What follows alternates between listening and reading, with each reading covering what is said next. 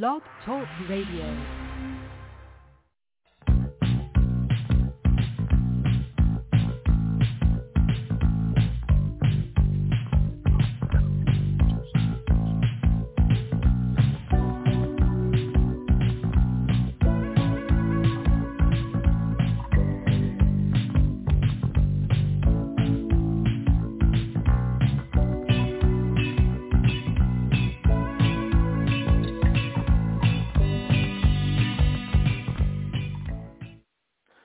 Ladies and gentlemen, to the Donelson Files here on the Batchelor News Radio Network, where we are scheduled to have Kyle Hester joining us in a, a few minutes. So, uh, hopefully, uh, so we'll, he'll be joining us in a few minutes. And uh, we got Coco Konski.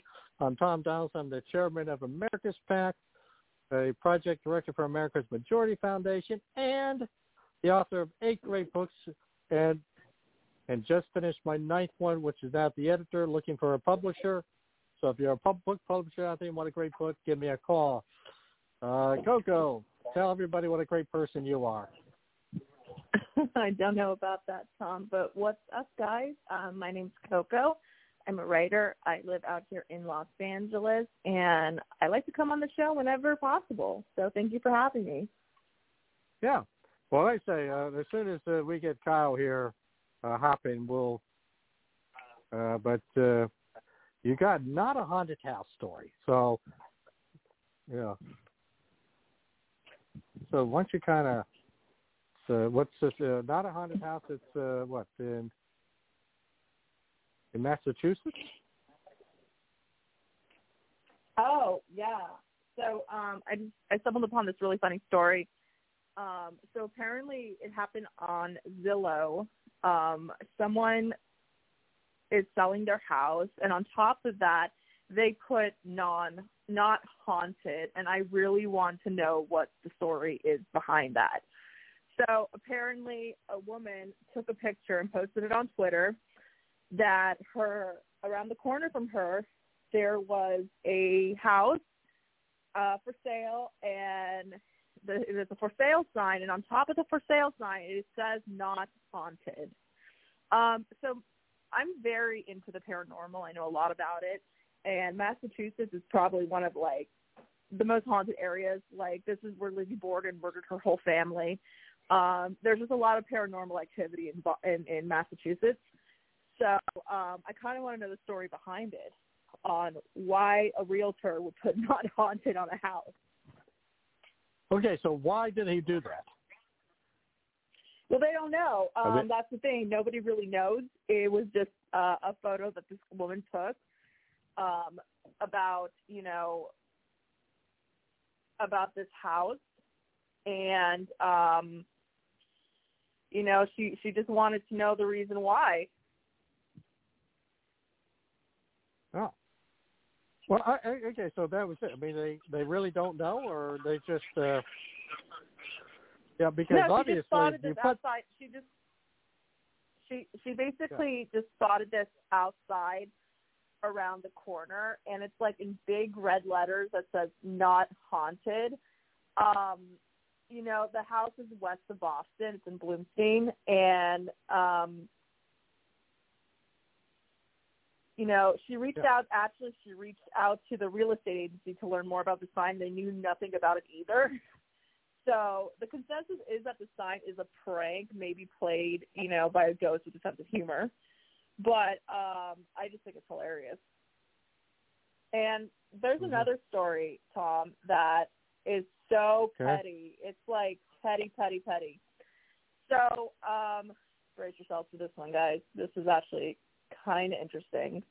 Um, a Georgia man in Georgia received 91,550 coins weighing at about 504 pounds. They were delivered to, to the worker after he was forced to contact the government to get his last pay stub. So, Okay, uh, so, a man okay. from Fayetteville, a man from Fayetteville, Georgia, got his final overdue paycheck from a local auto shop in the form of a pile of pennies with a note that read "F you." Um, he received a, a delivery of 90,000 one cent coins, all soaked in greasy oil, and they were all dumped on his driveway. On March 13th, the post by his girlfriend states that a huge chunk of change arrived four months after Flaten quit his job at OK Walker Auto Works in Peachtree City. Um, for, this is a quote she. She actually said, first things first, when my boyfriend quit, he gave a written resignation letter complete with a two-week notice. After Miles Walker of AOK Walker Auto Works continued to be an a-hole, he is and make a normal workday hell, making unnecessary comments about my boyfriend's daughter and just being on an all-around dick. The two weeks turned into five days. Um, Oxley explained that Walker had refused to send out his last paycheck, claiming damages to his shop. Once the word lawyer was introduced, this is what he did. Um, basically, Fox interviewed Flaten, who said he had contacted Georgia Department for Labor for assistance on his paycheck, and he called his former his former boss's move a childish thing to do. I mean, yeah, can you imagine just getting ninety-one thousand pennies just dropped on your front door? Yeah, I, I can imagine that. That yeah would be nuts. So yeah, so I thought that was that was like honestly insane. Yeah, that sounds insane. All right. So by the way, we got Kyle Hester on the line. Kyle, what's going on? Oh my goodness. Sorry, I got caught long on a on a on an editing call. So my apologies. That's, no worries. Well, that's okay. Yeah, no worry. I mean, we're we're a forgiving group of people. Uh, yeah, yeah, we're not the kind of people who say don't ever do that again. But please don't ever do that again. No. don't ever do that again. Oh my God, that's no, funny. Yeah. Yeah. So, well, by the way, I mean, yeah, I got to ask you this question because you're you're still in Louisiana, but you know we're going to get into this more a little bit, you know, as the show goes on about your, you know, you know what you're planning on doing, uh, plan on doing, uh, when coming back to L.A. So here's the question: We had there was a story that Coco just put out. Uh, basically, you know, a lady sells in the house and says not a haunted house you know, is a you know big sign. And I have to assume, being in Louisiana, you got a whole lot of haunted places out there, would you not? I would think so. I think that um, New Orleans is supposed to be one of the one of the most haunted cities, and uh, I have not experienced anything out here where I am. So you know, hey, we'll we'll take that though. Yeah. Well, yeah. The thing is, uh, you know, I'm kind of reminded years ago, like Charleston, is, uh, South Carolina. There's also an aspect of, of the Creole French type of, uh, which I never did until I got there, and they would have these like what they call ghost hunts, or just yeah. a, you know, haunted, you know, you know, haunted. So. uh Well, they do a lot of swamp tours, don't they? Like a lot of ghost swamp tours. I know in Louisiana they do that. Yeah, yeah, they do. I mean, I think they're probably going to like. I don't know if they've been doing it recently, but I think they should be starting them right back up. Yep. Yeah. I yep. would do it. Yep. Yep. I would go. I would do it. Yeah. Yeah. So, well, what we're going to do here tonight, I guess, say, is we're going to, you know, we're going to give you a chance to to talk about what you are up to, and then we're, I'm going to ask you and Coco some uh, questions. Uh, I kind of want some of your opinions on. Uh, then we'll just discuss anything and everything. So, but uh, I know you got a few things coming up, so I'm going to do. I want. So when we get back from this break, uh, here on the Donelson Files and the Batchelor News Radio Network, um, you know, we're going to get right into what you're up to and what you're looking at doing. A boy born in Joplin, Missouri was fascinated by anything with wheels and a motor. The odds of him going on to fascinate millions with his talent?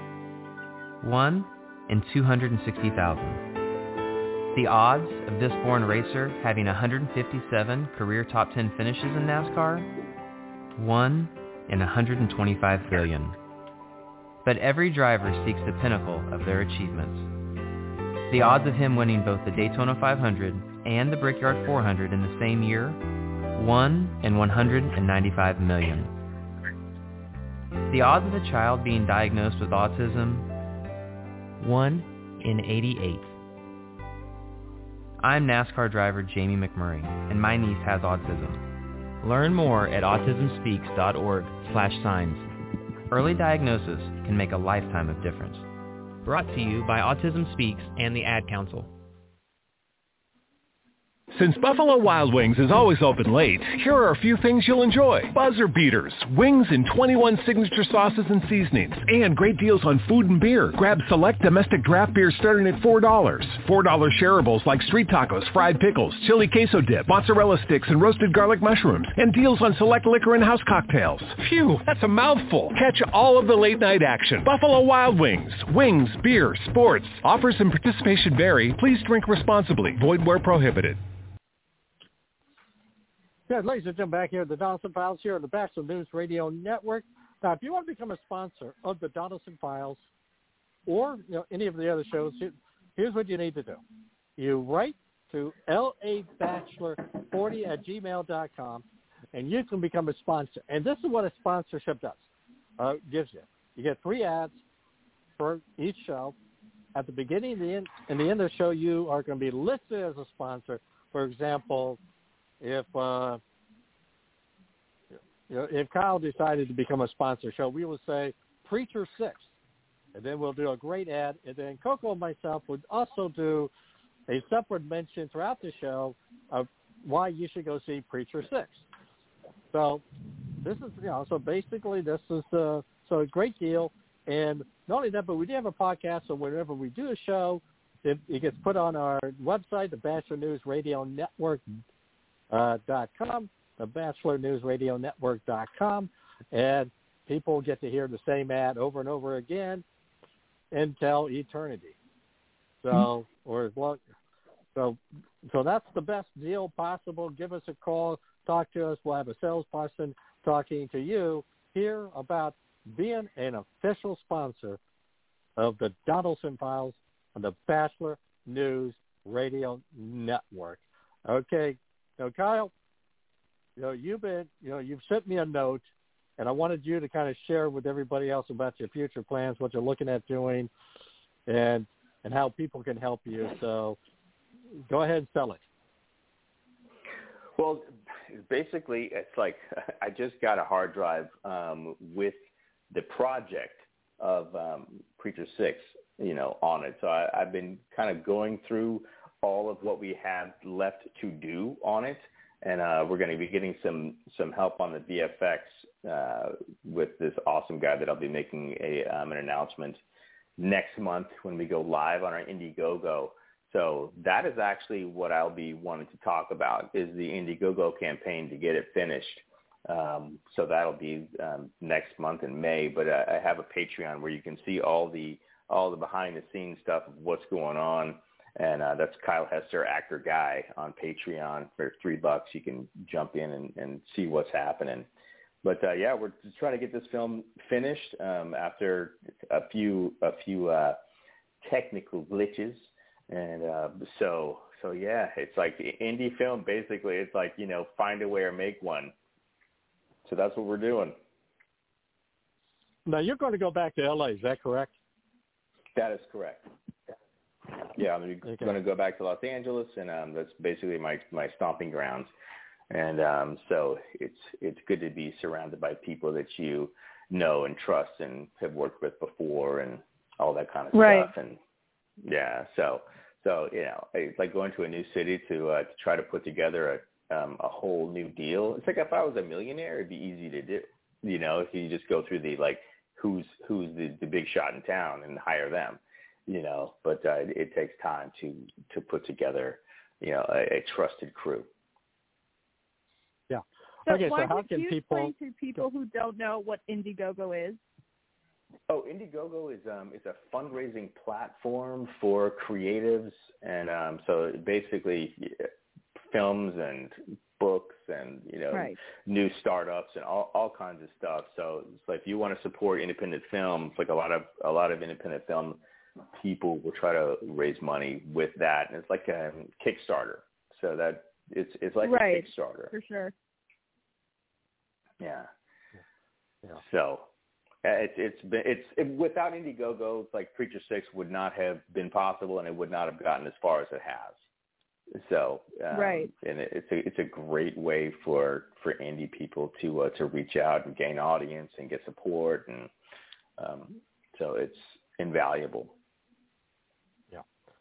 Okay. Yeah, I mean, Now, I've the- used Indiegogo for certain projects as well, and they're so amazing. Like, you know, I think, you know, if we were doing this 30 years ago, it wouldn't have been possible. But because of Indiegogo, you know, there, there's so much like artists can do and create and still get support. Mhm. Yeah. So I'm I'm I'm always a Yeah. big fan of Indiegogo. Yeah, it's it's it's awesome. It's awesome, and um, you know, it's, it's a great way to meet other other creatives too. You know, just kind of staying on in Right. touch with like who's doing what, and so it's it's it's definitely something to to take advantage of if you are you know a, a creative and trying to get something done. Absolutely. Yeah. Okay. Well, so that's uh, yeah. I mean, it's yeah. This sounds like interesting because, like I said, I wanted to get you a chance uh, to kind of talk about this and and do this. So uh, I know we have. Okay. Now, the, I want to ask both of you the question because uh, I'm going to assume Kyle, you're still keeping up with uh, you know California politics, and you know Coco is our person in the know locally. Uh, so uh, kind of explain, first of all, explain the recall process in California for people. Yeah, what's the process of going to a recall election? How they, how it gets done. Uh, Coco, you you, probably know more about that than I, than I would, but um, isn't it just basically it gets if enough people sign something, then um, then it'll get on the ballot, and it's like a ballot initiative. Coco. Um, I have no idea, Tom. Yeah, I think I think that that's what that is. So basically, it's like you know the the the Republicans in California have been have been gunning for the governor for as long as he's been Yeah, but in those office. people don't even live in California. A lot of the people that that are like trying to recall him, like if you look into the facts of like, you know, the uh, in California, these are people that are out of state. They don't even live in California. The Yeah. majority of them don't live in California. So I just think it's funny. I I look and then yeah, I mean, and uh, he's he's not going to get recalled. I mean, this this is it's No. it's political theater, you know, for for, sure. For- it's play, yeah. yeah. But here's the thing. I mean, the let's say uh, it may be political theory, but here's the thing. My understanding is you would have to be a California resident to sign the petition. I mean, not you know, Tom Donelson cannot sign the petition to recall Governor Newsom because I live in Iowa.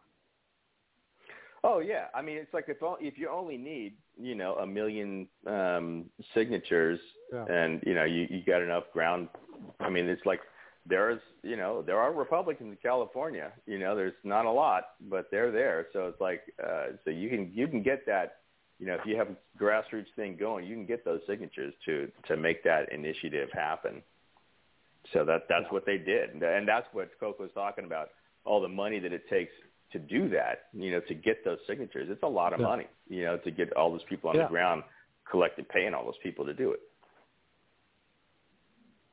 Okay. I mean, Well, okay, if here's we're going to talk about this. Um, Yeah, go ahead. so the saga continues about Tin Horn Flats. I don't know if you've heard of them, Kyle. What is that? Uh, it was a rest. It's a restaurant. Tin Horn Flats is a restaurant. Um, the owners are QAnon. It's out here in Burbank. They originally had a, a a location in Hollywood, but they actually burned down their restaurant. So that no longer ceases. So what happened? I have a little update, Tom. A little bit of an update. Um, I was on my way to, uh, you know, get my dog to the groomer, and as I'm driving by, I always have to, I always have to pass by that that awful shitty restaurant. So what they ended up doing, they ended up, they ended up building a little border around the restaurant, so it's like unoperable. And when I saw that, Tom, I cheered so loud. I laughed so loud because, you know, the fact that this guy um, not only threatened uh, a bunch of city uh, council city men um, in Burbank, you know, he he started, you know, he took down his profile on Facebook and Instagram because every single one of his posts were basically, you know, threatening, like threatening people. And um the guy's a millionaire. Uh what happened was that this restaurant they were open to the public when restaurants were not open and it was really unfair that all these other restaurants around here were being sh- are shut down and this guy continues to be open continues you know just violating the it, it, the health codes that he violated were so massive that you know, at first they took away the liquor license while they were still serving liquor. They took away their their health license. They were still uh, selling food. You know, they they cut the electricity. They still were operating, which under normal circumstances, no restaurant would be doing that. No restaurant would get away with that. If you're in so much health violations, you think you're going to be open? No. But this guy did not care, and um, a couple weeks ago. This was so scary that I actually even witnessed this. This is so frightening. The fact that where I live now, that it's going on, We're like a bunch of these Q people were protesting. I mean, it was just like it. It, it was it was it was insanity, Tom. Like, I, I we got our car spit on by some QAnon people, by the way. Um, so that was lovely in itself. Um, and they were just holding these rallies, these like massive rallies with and I'm not Tom, I'm not exaggerating, these people were wearing tinfoil yeah. hats. They were wearing tinfoil okay. hats and they were like Q and like, you know, like, you know, you know, with these Trump flags and just like everything and it was just it was just so massive and just so like Wait, it, wait, it, it wait. Just, like for real like, like actual tinfoil hats? Yes. Wow yeah, like I I I would drive by like almost every other day because that's how I would have to go to my uh where I was gonna where I would get coffee, and I would see these people and like they have no mask. They're like just they're just like you know, one of them ended up sitting on my car, um, so that was fun. Um, you know, these were just total psychotic psychos. And so you know he kept opening. He kept serving and it his motto was like if you have a mask like don't bother coming in. You know we're mask free you know this is a peaceful protest site. I mean just like um just just absolute insaneness and so i found out his he has an underage son and he was operating the entire bar hey, you're gonna you're gonna you're gonna trust your 19 year old kid to uh, uh, like handle liquor and operate a bar. So the son gets arrested, and you know he's crying on Facebook, "No, we will rise," blah blah blah. There's an infringement of our rights, blah blah blah, and you know he try he they oh by the way this is my favorite part they padlocked the place Tom the city padlocked the place so he took a video of himself breaking the lock, opening it up, and he was serving people. I mean, hmm. that's insane. And so this is this is my favorite part. He got arrested three times last week because you know and, and people in Burbank were just like, you know what, enough is enough. Like you know, you know, you didn't follow the rules. You're getting punished you know, he's fighting the city right now and it's a losing battle and, you know, then he threatened, you know, to have one of the city councilmen murdered. Like he hmm. actually wrote this in a post online and, you know, obviously the the police have been at that site every day for the last two weeks. And then as I drove by today, there was this huge fence around. They, they the city built a fence to block anyone wow. from entering. So I was very happy about that. But it's just like, holy guys, I mean, it's not a conspiracy. You did not, if no one's against you, you literally are just a total dirtbag. You did not follow the rules, and now you're being punished, rightfully so.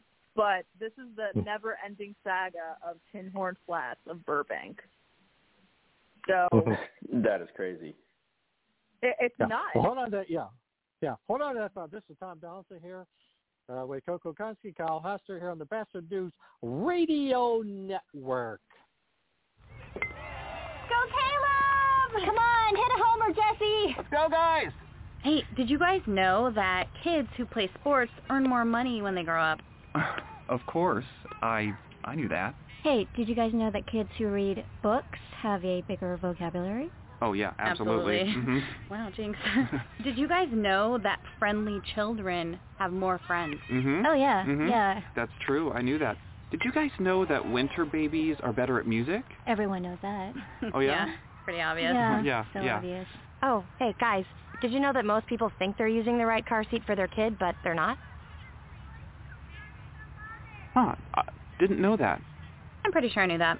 I'm pretty sure you didn't. Parents who really know it all know for sure that their child is in the right car seat at the right age and Since Buffalo Wild Wings is always open late, here are a few things you'll enjoy. Buzzer beaters, wings in 21 signature sauces and seasonings, and great deals on food and beer. Grab select domestic draft beers starting at $4. $4 shareables like street tacos, fried pickles, chili queso dip, mozzarella sticks, and roasted garlic mushrooms, and deals on select liquor and house cocktails. Phew, that's a mouthful. Catch all of the late night action. Buffalo Wild Wings. Wings, beer, sports. Offers and participation vary. Please drink responsibly. Void where prohibited.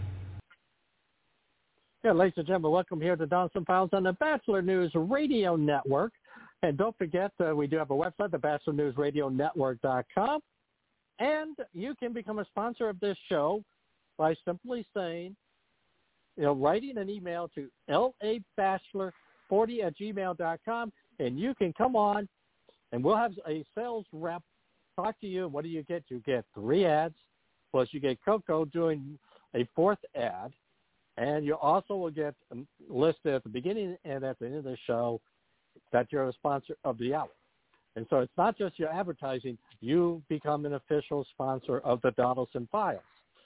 And you also, uh, this, your ads will continue to be aired on the podcast. So when people come in and listen to the podcast at their convenience, they're going to hear your ad as well.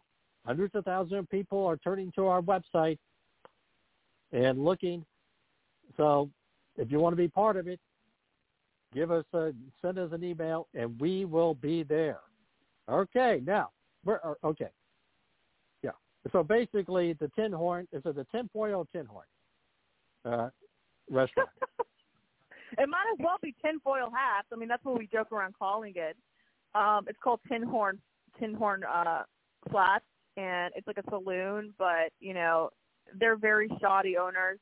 You know, this guy's like a millionaire, and he's just like, you know, he's just a real piece of crap. I'm sorry, but um, you know, and you threaten the people of city council. If you threaten like a member of the city councilman, like to have your followers to like harass him, um, yeah, you're a complete dirtbag.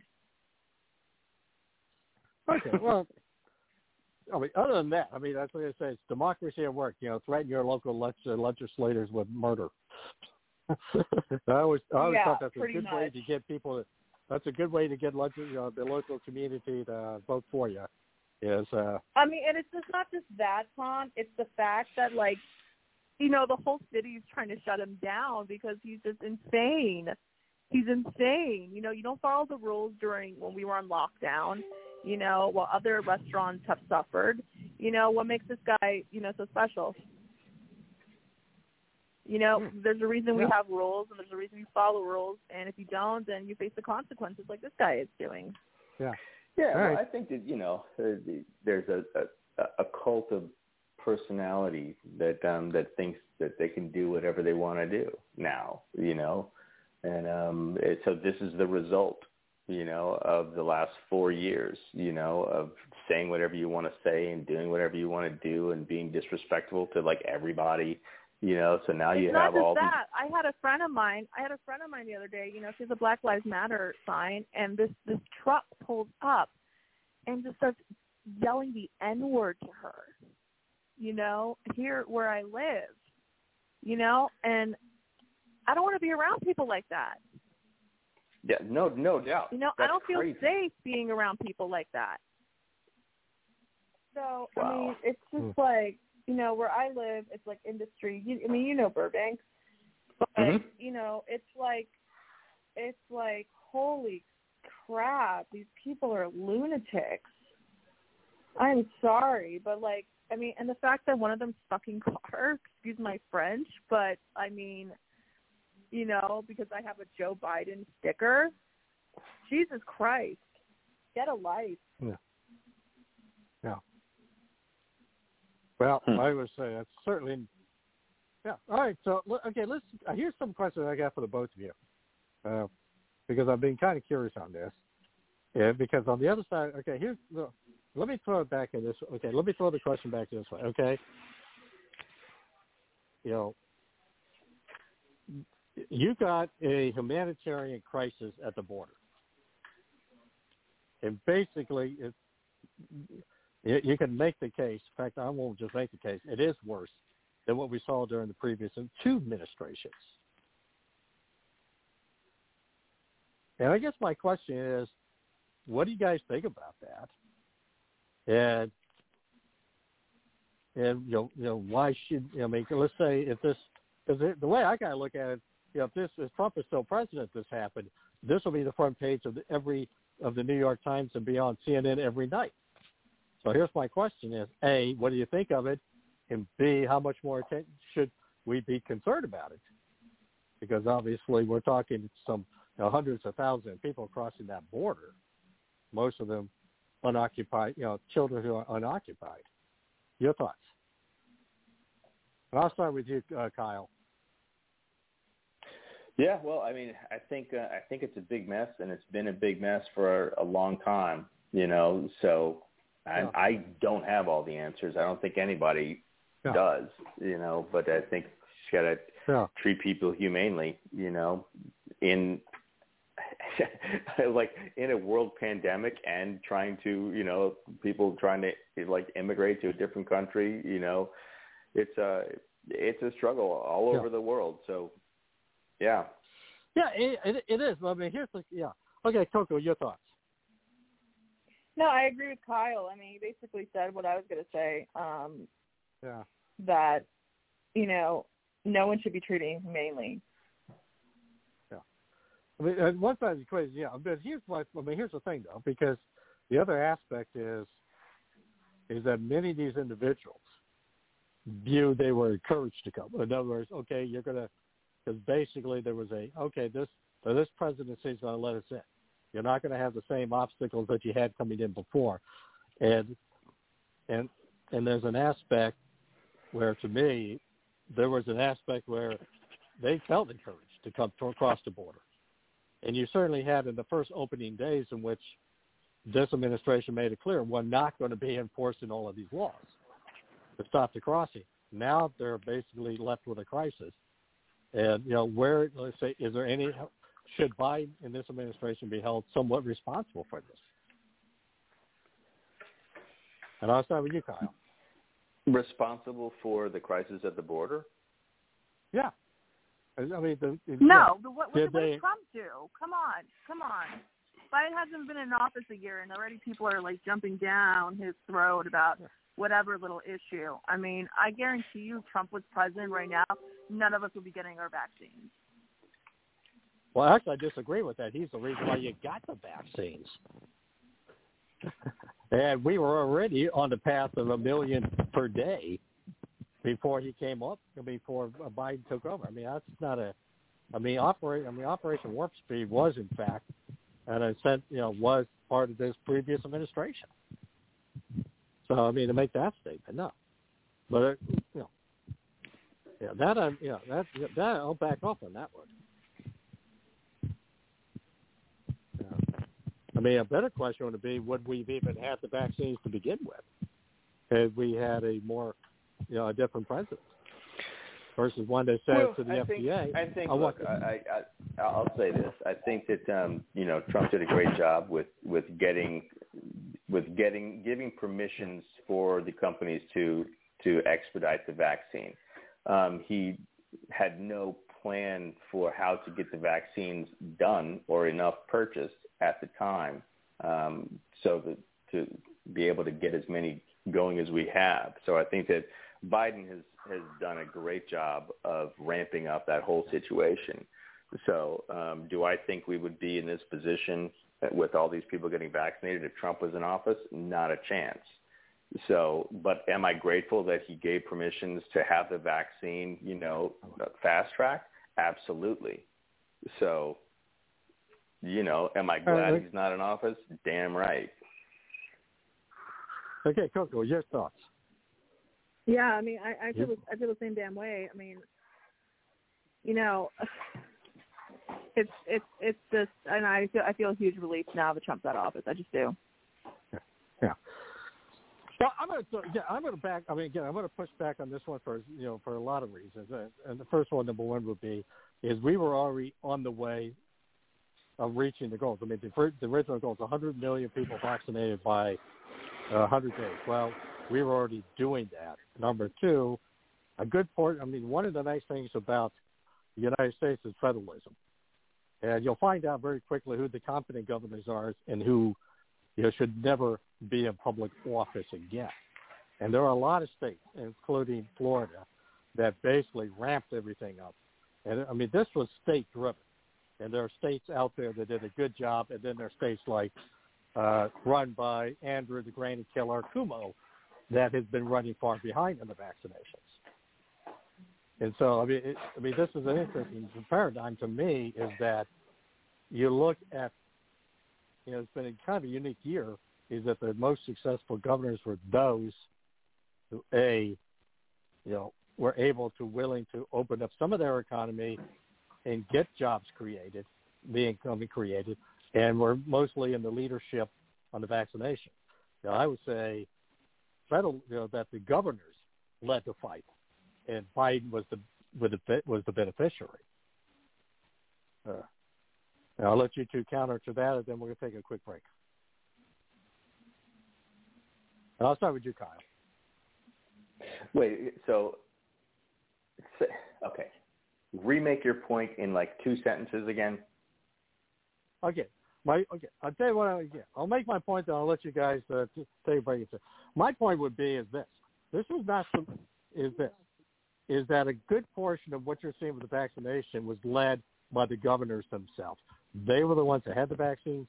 They were the ones that instituted it. And you had governors who did a great job in making sure it got to the right population. Uh, you know, and I'm going to put Ron DeSantis on this. And then you had governors like Cuomo who basically, you know, fell behind in the, vac- in the vaccination rates. And so this was, I mean, a lot of what you're seeing was driven by the states more than in, than the federal government, either from the Trump side or even from the Biden side. This was a, and you and in my view, is very simple. This was a state-driven effort as opposed to a federal effort. And we'll take a quick break here, and I'll, and I'll let you guys uh, come back to that. Every day, I wake up at 5 a.m. to give Dad his medicine. Every day, I wake up at 5 a.m. to give Dad his medicine. At 6 a.m., I make his breakfast. Every day, I wake up at 5 a.m. to give Dad his medicine. At 6 a.m., I make his breakfast. At 7 a.m., I shower. Every day, I wake up at 5 a.m. to give Dad his medicine. At 6 a.m., I make his breakfast. At 7 a.m., I shower. I start laundry at 8. At 10, we go for a walk. Every day, I wake up at 5 a.m. For those dealing with the daily struggles of caring for a loved one, we hear you. That's why AARP created a community with experts and other caregivers for advice, tips, and support. Together, let's help each other better care for ourselves and the ones we love. Visit aarp.org slash caregiving. A public service announcement brought to you by AARP and the Ad Council. Since Buffalo Wild Wings is always open late, here are a few things you'll enjoy. Buzzer beaters, wings in 21 signature sauces and seasonings, and great deals on food and beer. Grab select domestic draft beer starting at $4. $4 shareables like street tacos, fried pickles, chili queso dip, mozzarella sticks, and roasted garlic mushrooms. And deals on select liquor and house cocktails. Phew, that's a mouthful. Catch all of the late night action. Buffalo Wild Wings. Wings, beer, sports. Offers and participation vary. Please drink responsibly. Void where prohibited. Welcome, ladies and gentlemen, back to the Donelson Files here in the Batchelor News Radio Network. We got Kyle Esther, we got uh, Coco Konski joining us, and okay, all right, I made my point. Uh, I'll let you go first, Kyle. Then we'll go to Coco. Then we'll go to another subject. Go. Okay. Yeah. Basically, um, I, I think that that was the the whole problem with the the way that Trump ran his presidency. He's like, I don't I don't care. I'm not doing anything. You guys got to deal with it. So, and that's no way to run a country. If you don't want to be president and run the country in a positive way, don't be president. You know. So, and that's why there were so many issues, and nobody knew what they were doing, and the right hand's not talking to the left hand because there was no direction. So we had like a rudderless ship for four years. So that's what I think about that. Okay, Coco. Yeah, I mean, listen, I I, I always love when Kyle's on because I basically he just says what I I'm always saying. Oh, right. I agree right, with him one hundred percent. All right. All right. Here, okay. Here's the other. Okay. Here's the other point. Okay. Here's another situation. Get your opinion. You tell me, you know, right or wrong. All right. Okay. Michigan's having a surge in cases. The governor says, "I need more vaccines." The Biden administration, and remember, she's a Democrat, so we're not. There's a Democratic governor who's going to be up for reelection in 2022. She started opening up the economy because, quite frankly, uh, she needs to have a growing economy so she can win the election. Uh, there was a surge, you know, there's been a surge in it. She said, "Give me more vaccines." The administration's response to her was, "No, we're not going to give you more vaccines. Use what you got and close down your economy again." Your thoughts? Right or wrong? Did they do the right thing? Did they do the wrong thing? I I, I think we're in the middle of it.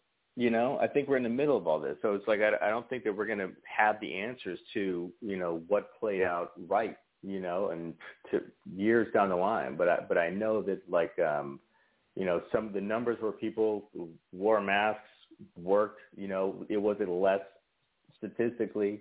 You know, for people getting sick and dying. You know, than didn't.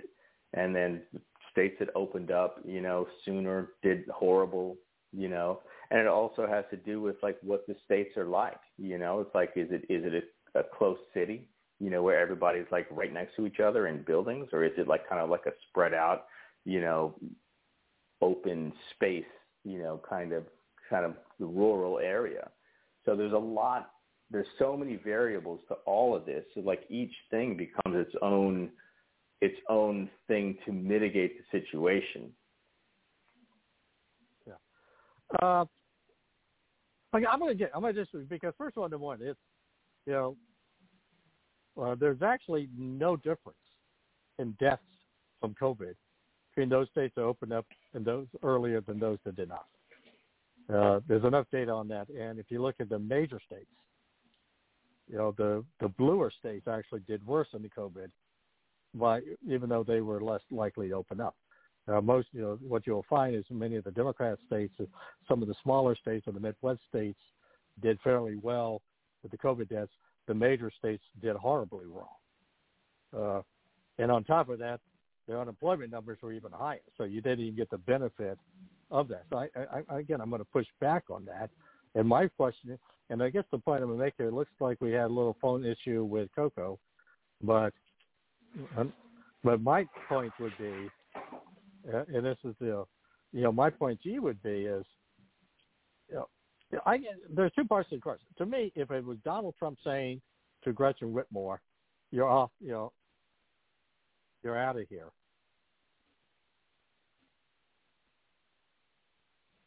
And uh, okay, you're out of here. To you, it would be a, you know something of a news story. On the other side of the equation, to tell, let's say, a governor to, in effect, saying, we're not only not going to help you, we want you to lock everything back down. Uh, and uh, I don't know, that to me, if I'm living in Michigan, I'm not going to take that very kindly. I'll let you, uh, I'll let you kind of follow up on that and give you the last word, and we'll move on here. Well, I, I think that it's I think that it's one of those things where we it's like you either want people to be healthy and you want to take care of your fellow human beings or you don't you know and unfortunately we have a lot of people on this planet that don't give a shit, you know, about other people, and um, for whatever reason. So I don't think that we can solve it politically. You know, I think it's a it's a person to person, you know, kind of thing, and um, yeah, it's it's weird, and I, I don't understand it. You know, but um, yeah, it, but it certainly shows the flaws in, in humanity. Mm-hmm. All right. Uh, okay. The la- okay. The last question I would throw back to you is this. Okay. Then we're gonna. Then I want to get back to independent filmmaking because uh, I because I want people to understand what it is you do and what you have to go through. Uh, what you have to, yeah, you know what you have to go through. And like I said, we're in the process of we have a little phone issue uh, with uh, Coco on her end, and we're doing everything we can to make sure she gets back on the air. So, all right, okay, I'm gonna give you. Do you sit up at night and worry about? Okay, right now, Joe Biden's gonna have uh, is gonna have a major test in Russia. You know, Putin has literally got troops lined up on the Ukraine border threatening to basically come in. And if that's the case, we're talking a major war between Ukraine and Russia. Okay. First of all, two questions I'll throw back to you. Number one, does that concern you? Number two, should the U.S. get involved in such a situation? Yeah, that's absolutely concerning. You know, I mean, I think that uh, it's a tricky situation you know, um, it's like when you have countries that you're, you know, will say that, you know, well, I have your back if you have my back and all that kind of thing. And that's basically what the UN is for, you know. So I think that, um, you know, and we are the only country that has ever used that ability, you know, when people came to our aid after 9-11. And um, so I think it's a very scary thing about the potential, you know, of Russia to go into Ukraine and and uh, and what that uh, what that could do, what that what could happen from that. But um, yeah, so I mean, but if we have an agreement to protect them, then we have an agreement to protect them. So it's like what exactly we do in that, you know? I mean, those are those those are hard questions to to answer. Yeah. You know, supplying weapons or you know actual like men on the ground. You know, I don't know. Yeah. Well, okay. Um, yeah. All right. Let me stop that right there. And we got a few minutes. We've got about ten minutes left. So what I want you to do is, I guess, say, is talk about the process of making an independent film. You know, from start to finish. If somebody you know, what's the first thing that you do when you sit back and say, okay, let's say Preacher Six. You know, what was that first set of order you did to put that this movie together? You know, what's your what's your initial step as an independent filmmaker?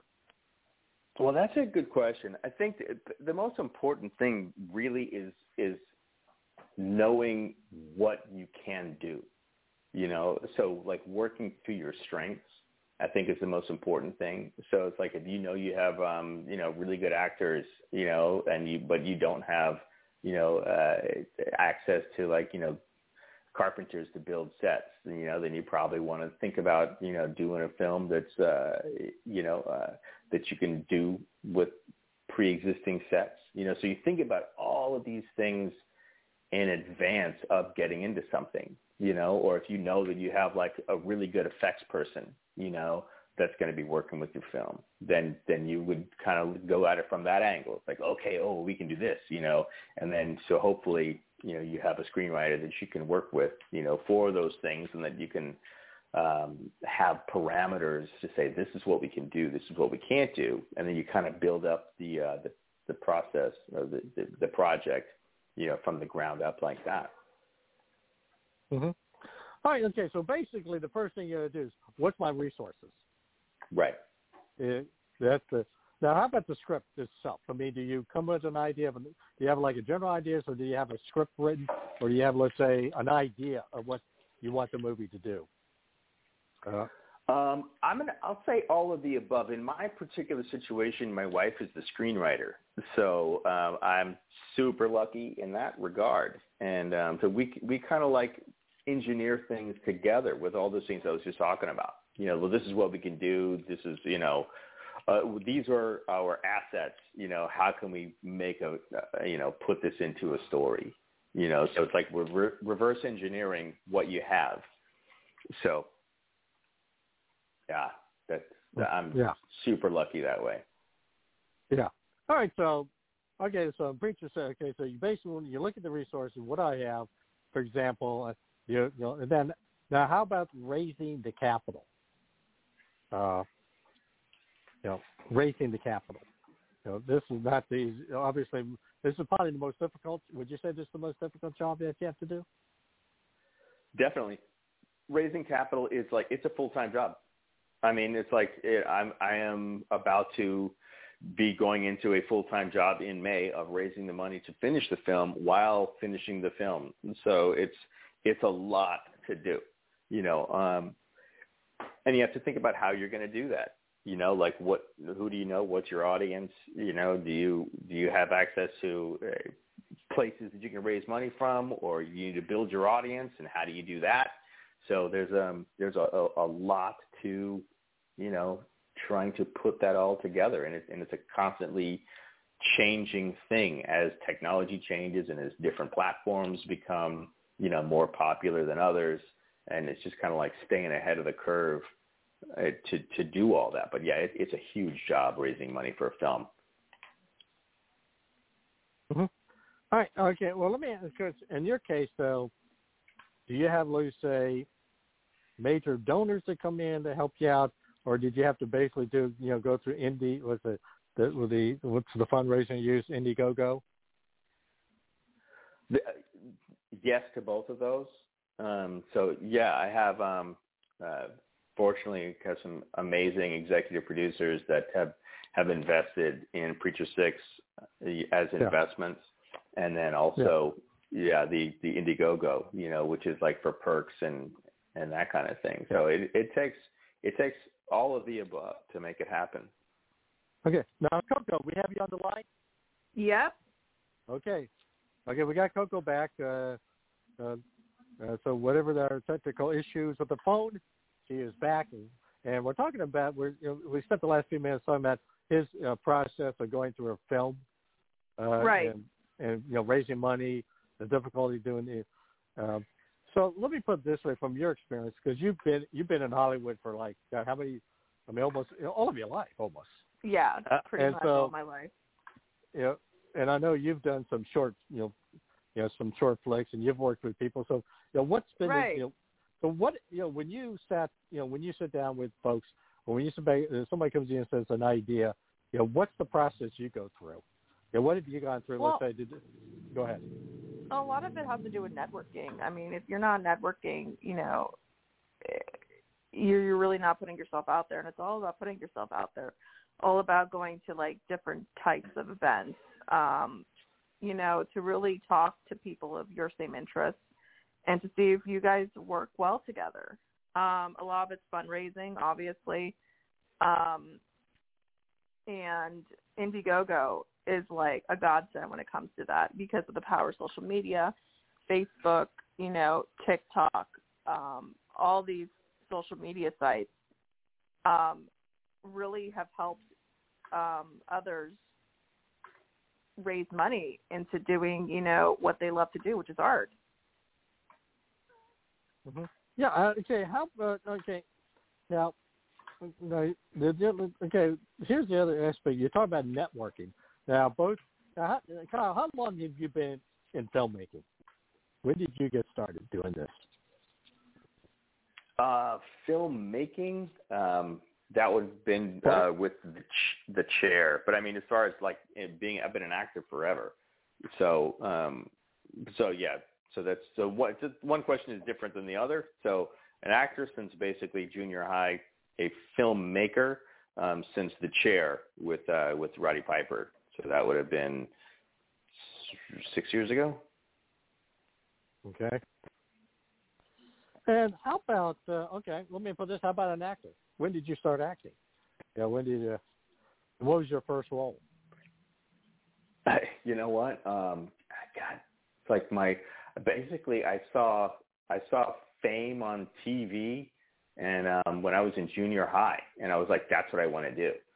So um, it, it, that's kind of what. So my I went to the uh, Performing Arts High School in Houston, and um, so you auditioned to get into that, and and basically it's like I was doing that since then, and then went to CalArts out in California, and um, so it's like there since I was a kid, basically, you know.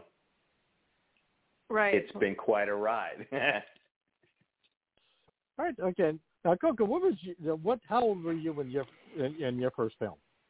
Oh gosh. Actually, I was a couple months old, and I was the. uh I did a commercial, a, a, a commercial for Juicy Juice, 100% juice for 100% kids.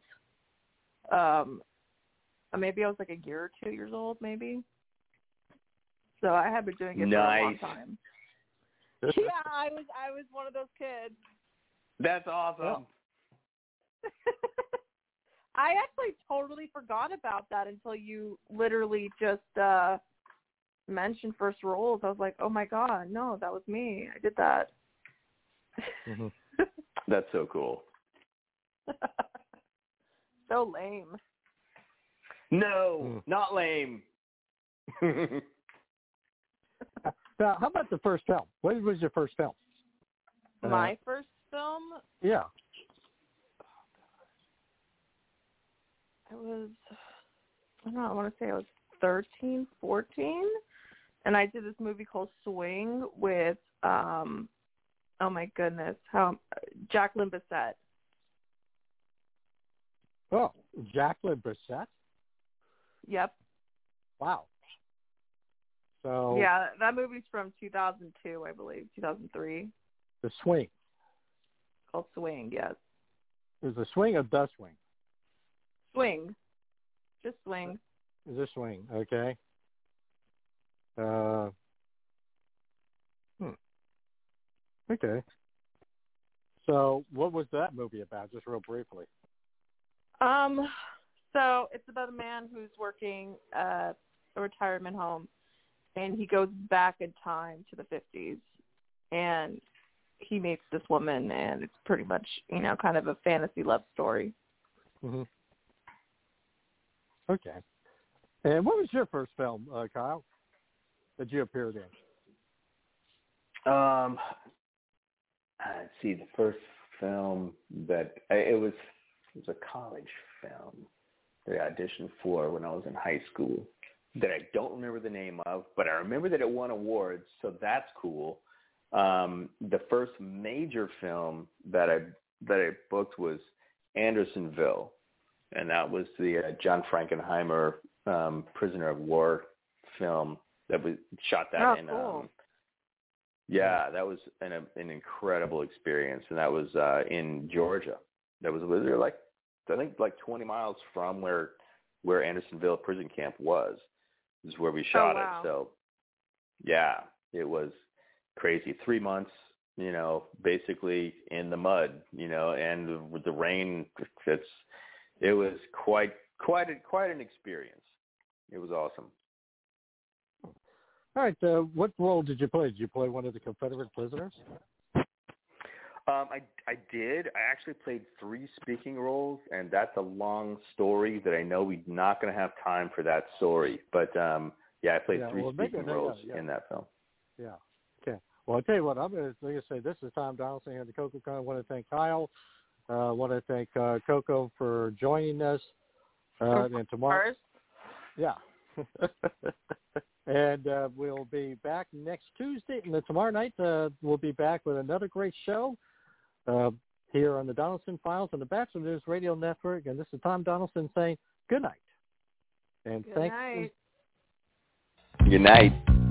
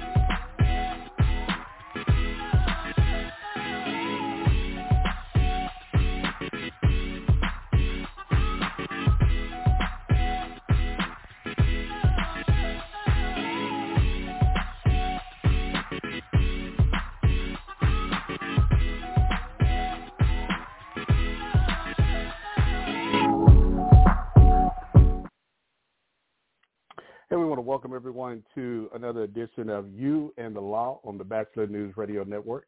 We're glad everyone uh, can tune in and join us uh, for another edition of You and the Law. And uh, we want to welcome, if you're a first-time listener, we want to welcome you to the show. And uh, hopefully you will be well informed about um, topics that are related to law enforcement and, and the black community. And uh, this is a show that you definitely don't want to miss because uh, we uh, we definitely talk about topics that are related to uh, the rights of uh, minorities uh, uh, and how they are interacting with law enforcement.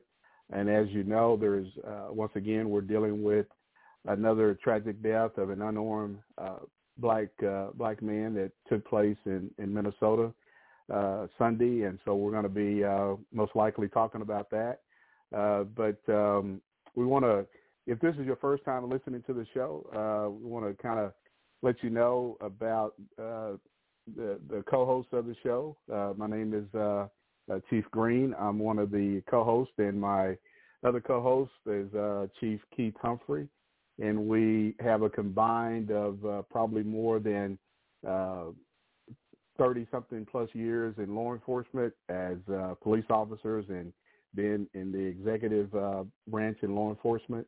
And so uh, we are very well knowledgeable about the topics that we uh, are talking about. And we just want to have an open and honest conversation with our listeners about the uh, your encounters with police and how uh, police should be interacting with with our minority uh, communities. And so there's a, a lot of things that have taken place over the last year that has put law enforcement in the spotlight from that ever since the George Floyd incident and even prior to George Floyd, uh, the, the law enforcement community has been in the spotlight. And for some reason, we continue to uh, hear and see uh, stories of unarmed black men and women being killed by uh, police officers. So there is a, a lot of things that really need to change within the, the culture of policing.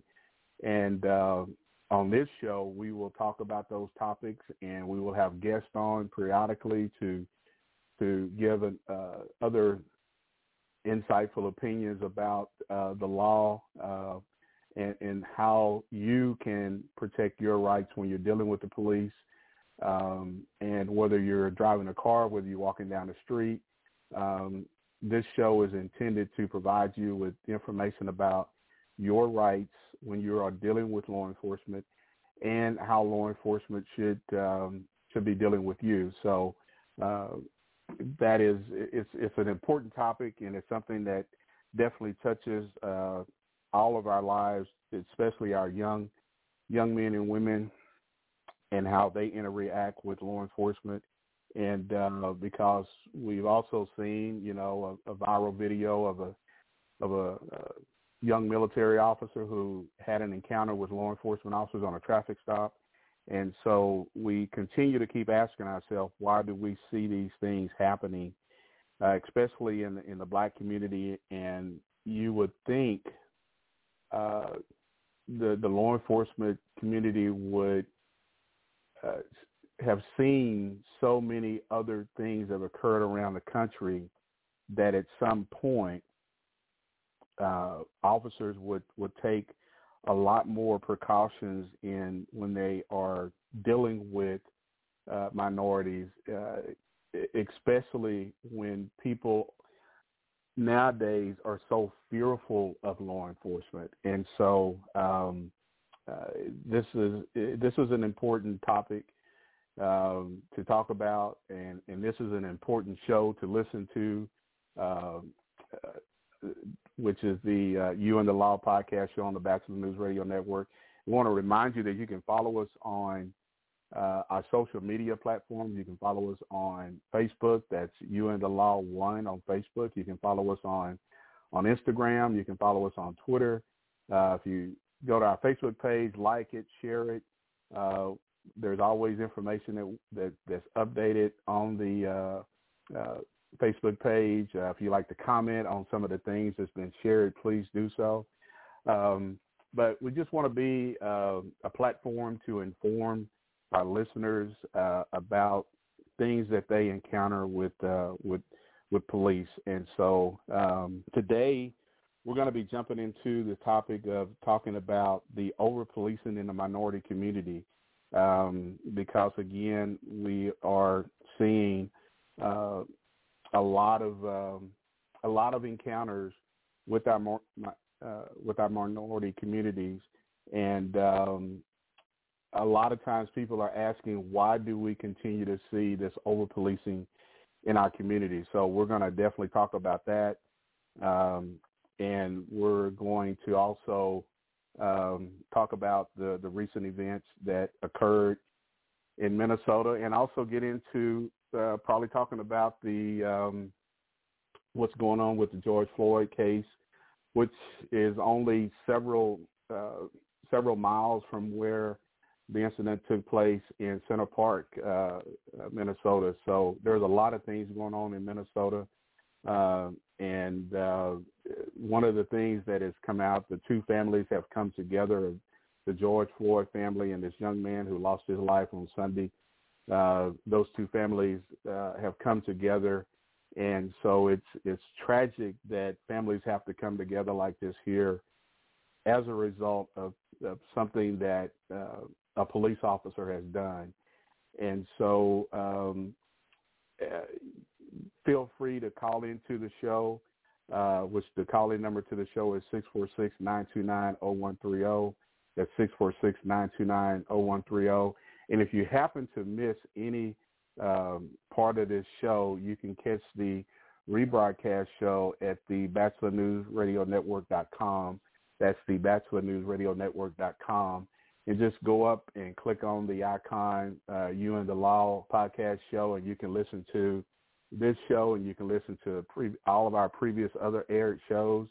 And uh, and also, if you are interested in possibly sponsoring or, or coming on advertising on You and the Law podcast show, uh, you can go to our social media uh, website, uh, send us a, a message, and uh, we will definitely uh, reply back to you. And you can also go um, uh, to the BatchelorNewsRadioNetwork.com, and uh, there's information at the bottom of the website to where you can reach out to us and uh, uh, become a and advertise on one of the hottest law enforcement shows. We we keep it real. We talk about real stories. We talk about things that are happening in the community uh, things that we know that need to be discussed, and uh, we're we're going to be that that voice uh, in the community uh, to uh, to have this conversation with you all. So,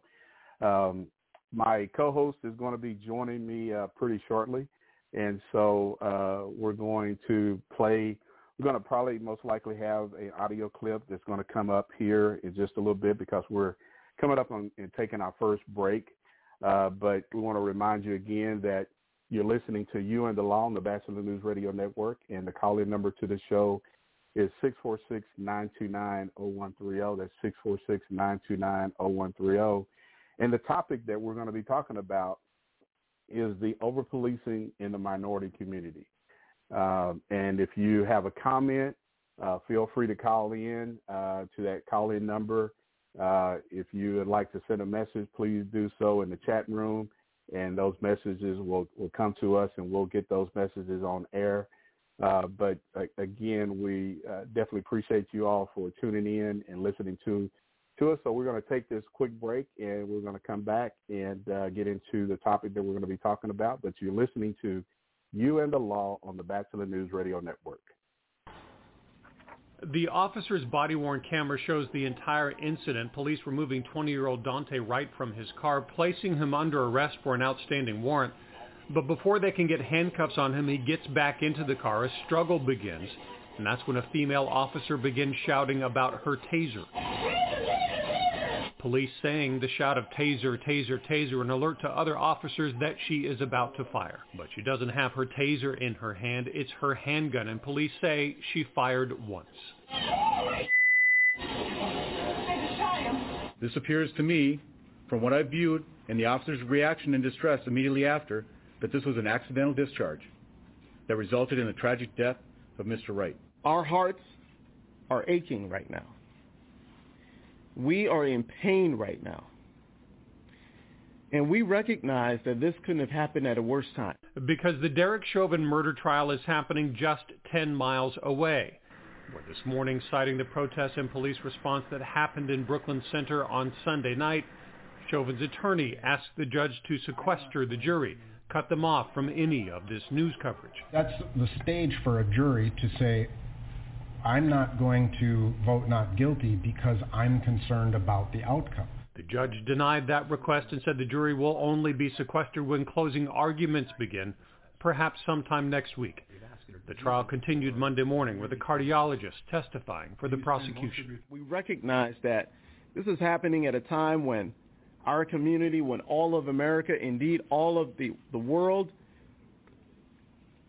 is watching. Watching the death of a young man which police say was an accident, but one inflaming tensions in Minnesota and across the world all over again. In Dallas, I'm Kevin Reese.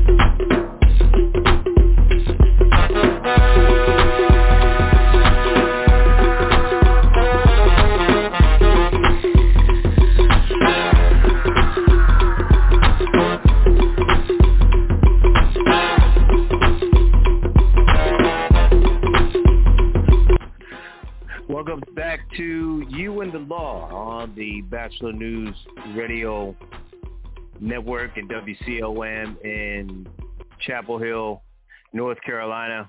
I'm LA Batchelor, 646-929-0130, the number to get in touch with uh, Chief uh, Keith Humphrey and uh, Chief Virgil Green, both on the line. Uh, if you have any questions, you can hit us up on blogtalkradio.com. The chat room is open. Look for the You and the Law Show and you can ask questions there.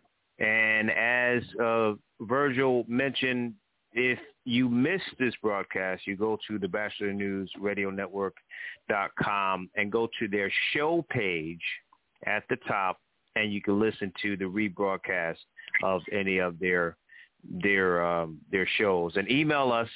Uh, email Virgil and, and, and Chief Green will give their emails address out to the reach them or you can email us if you want to advertise on their broadcast at labachelor40 at gmail.com. Uh, guys, uh, good, good evening to you. I guess my question with the Derek Chauvin, uh, I mean the um, the shooting in, in Minnesota where another black man is uh, been killed. You uh, you saw what what happened there. Uh, so my comment first is is there's a lot of rumors, well not rumors, a lot of rumblings going on about how if this shooting will be treated differently. Surprisingly, these are conversations I've heard and saw that this young man's mother is white, his father is black. First point. Mm-hmm. The second the second point is with the video, based on what you know, only based on what you know, you guys are a career um, veteran law enforcement. Uh, what you know, what you saw, the, the the facts that you know about the case. Could anything be done differently to avoid what this police chief is saying was an accident accidental shooting? Well, you know, Elliot, how much to say? And it's, I mean, it's a good a, good question. Uh, what could be done differently? Uh, first of all, uh, let's talk about the difference between uh, a, a handgun and a taser. uh, because that's been a lot of conversation over the past uh, 24, 48 hours since this incident happened. uh, most departments, most officers, there's a policy. Every department has different policies, but it's pretty much standard across the country where, uh, depending on your dominant hand, if you're right-handed, your taser is on your left. Your left, um, and so it has a different feel. It has a different weight, uh, and so it is really things happen, and, and I don't want to say, you know, use the word accidents because this is a profession where we're we are trained to prevent accidents from happening. Uh, but people are going to say accidents do happen. Uh, a car accident happens because you can be driving down the street, somebody can run a stop sign, they're not paying attention. That's an accident. In this situation in LA, where you've got a now we've learned that this is a 26 year veteran of the department. Uh, she uh, is a training officer. She was uh, did have a, an officer with her that she that was going through FTO training, which is field officer training. So this is somebody who should have known more than anybody, and I would assume, and it, the video doesn't show that, uh, that other officers who were there may have had their tasers out uh, and probably didn't have their handguns out. So the question always, LA, comes back to why are uh, why are so many officers so quick to pull a handgun out on a traffic stop, as what we saw with uh, the incident, uh, LA and our listeners in uh, with the with the Air Force uh, with the military officer in Virginia. So what could have been, been done different, LA, is that this officer really should have paid more close attention to the weapon that she had in her hand. And when she's hollering taser, taser, taser, she never really looks. The gun is in front of her. She never really realizes that she does not have her taser. And so, the, though that that's the one thing that I can say that should have been done differently is that you really need to know the uh, know and recognize the weapon that you're pulling out that you're going to be pointing at another citizen.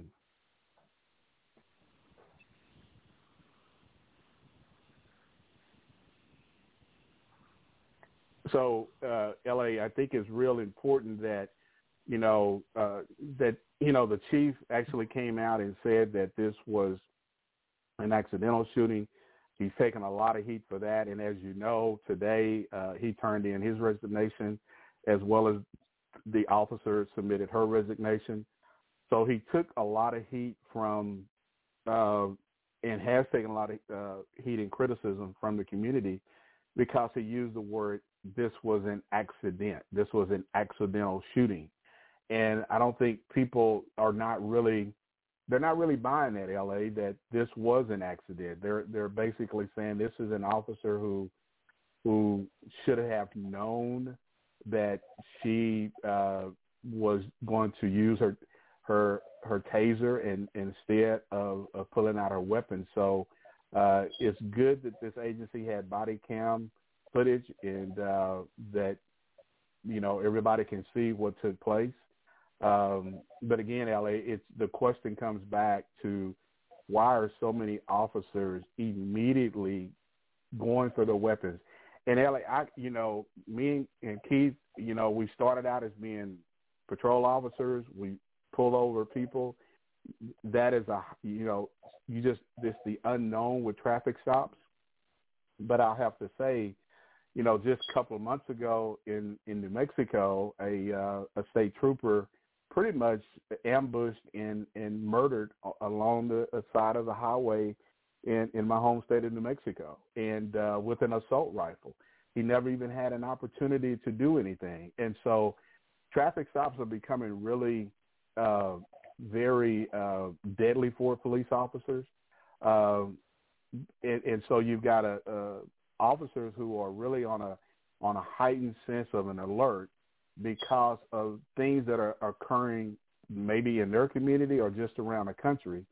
And so, uh, but again, I think, you know, and not to make any excuses, I don't want our listeners to think that we're, that I'm making any excuses or, you know, Chief Humphrey, when he, you know, he comes on, you know, his comments are to make an excuse, but I believe we just really need to have an, an honest conversation about uh, this incident and, and in LA, we've had an incident happen like this same, a similar incident happened uh, in Tulsa, Oklahoma several years ago with a older uh, white gentleman who was a reserve officer, uh, which you know reserve officers are are are not fully they're they're you know part time officers. They just kind of come out when they need uh, that extra support with the police department he was a kind of big donor to the former sheriff of Tulsa County.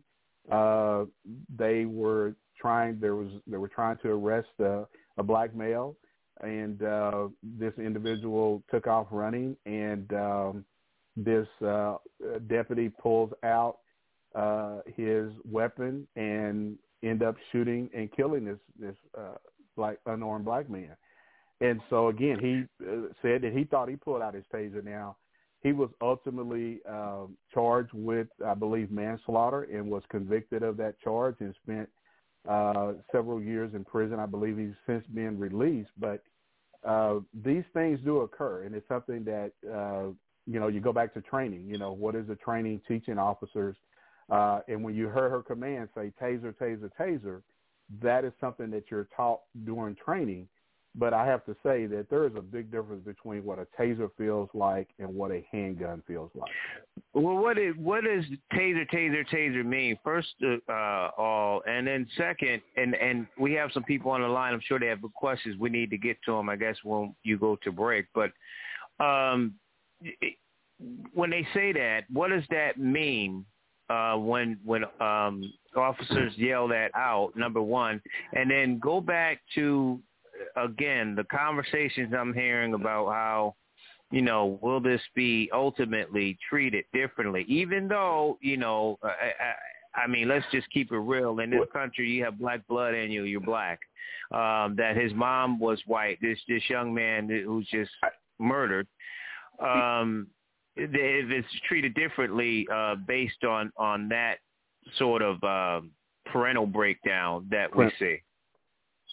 Well, Elliot, and I, and I have to say this: I don't think it is going to be treated differently. And I think one of the things I listened to an interview last night with uh, with this young man's aunt who was traveling from down south, I believe from Alabama to Minnesota, and the the one of the things that she wanted to make clear was that this her nephew did not come from a broken home uh, he has a two-parent home. The, the father is there, the mother is there. Yes, the dad is is black, the mom is white.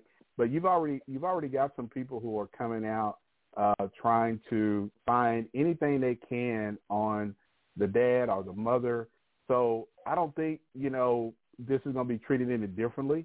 Uh, I think what we have seen was an agency uh, that was very quick to release the the body cam footage and I believe from what I heard the the now the former police chief say that this was against the state agency that is going to that is investigating this. So uh, they didn't agree with the body cam video being released as quickly as it was, but I think there was a lot of pressure put on the mayor, put on the city manager, put on the police chief to to do so. So but to answer your question, uh, uh, well, we're coming up on our break, and I'll answer the question about what Taser Taser is once we come out of this break. But you're listening to You and the Law on the Batchelor News Radio Network. I'm, uh, I'm honestly afraid to get out. Can I? Yeah, you should be. Get out. Get out. This is Caron Nazario, a second lieutenant in the U.S. Army. Police in Windsor, Virginia pulled him over in December 2020 for you're being detained, okay? You're being detained for obstruction of justice. This body camera footage shows the officers holding Nazario, who is uniformed, at gunpoint. Really? Get, out, get out of the car now. Get out of the car. I'm actively serving this country, and this is how you're going to treat me? I didn't do anything. Whoa, hold on. What's going? Hold on. At one point, they even pepper spray him before knocking him down and putting him in handcuffs. Watch it. Watch it. Nazario also recorded the interaction with his cell phone. Get out of the car. Get out of the car now. I, I don't even want to reach my seatbelt. Take your seatbelt off and get out of the car. Get out of the car now. What are you, a specialist, corporal? What are you? I'm a lieutenant. Lieutenant, get out of the car. Take your seatbelt off and get out of the car. You made this way more difficult than it had to be. You just comply. Get out of the car. You know this. Sir, like they black. This is up. I can't believe being treated like this. And I'm Ground. Get on the ground. The incident gained attention this month after Nazario filed a lawsuit against officers Joe Gutierrez and Daniel Crocker. This is up. I agree. Gutierrez has been fired from the department.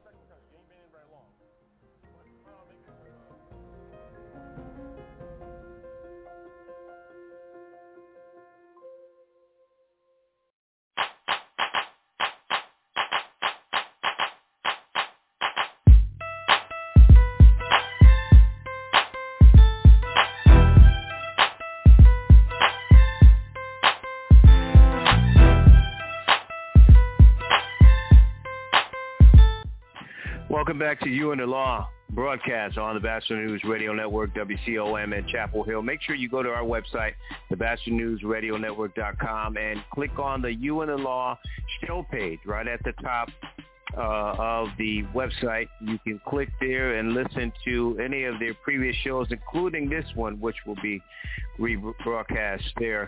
Tonight, you can reach out to the Chiefs at 646-929-0130 or online at blogtalkradio.com uh, forward slash LA Batchelor. Uh, you can make your comments there in the chat room or hit us up. We have uh, uh, someone on the line that uh, is going to make a comment. Um, but uh, Chief Green, you know, this in this particular incident, this officer was, uh, I believe, resigned or forgot what it said at the end there, but he's no longer with the agency, so that that seems to be sort of a short trend um, in these two particular cases. Now, I don't know if that's going to be a, a trend due to the climate, um, but if you could speak to that and what taser taser means, and then we can go to the phones.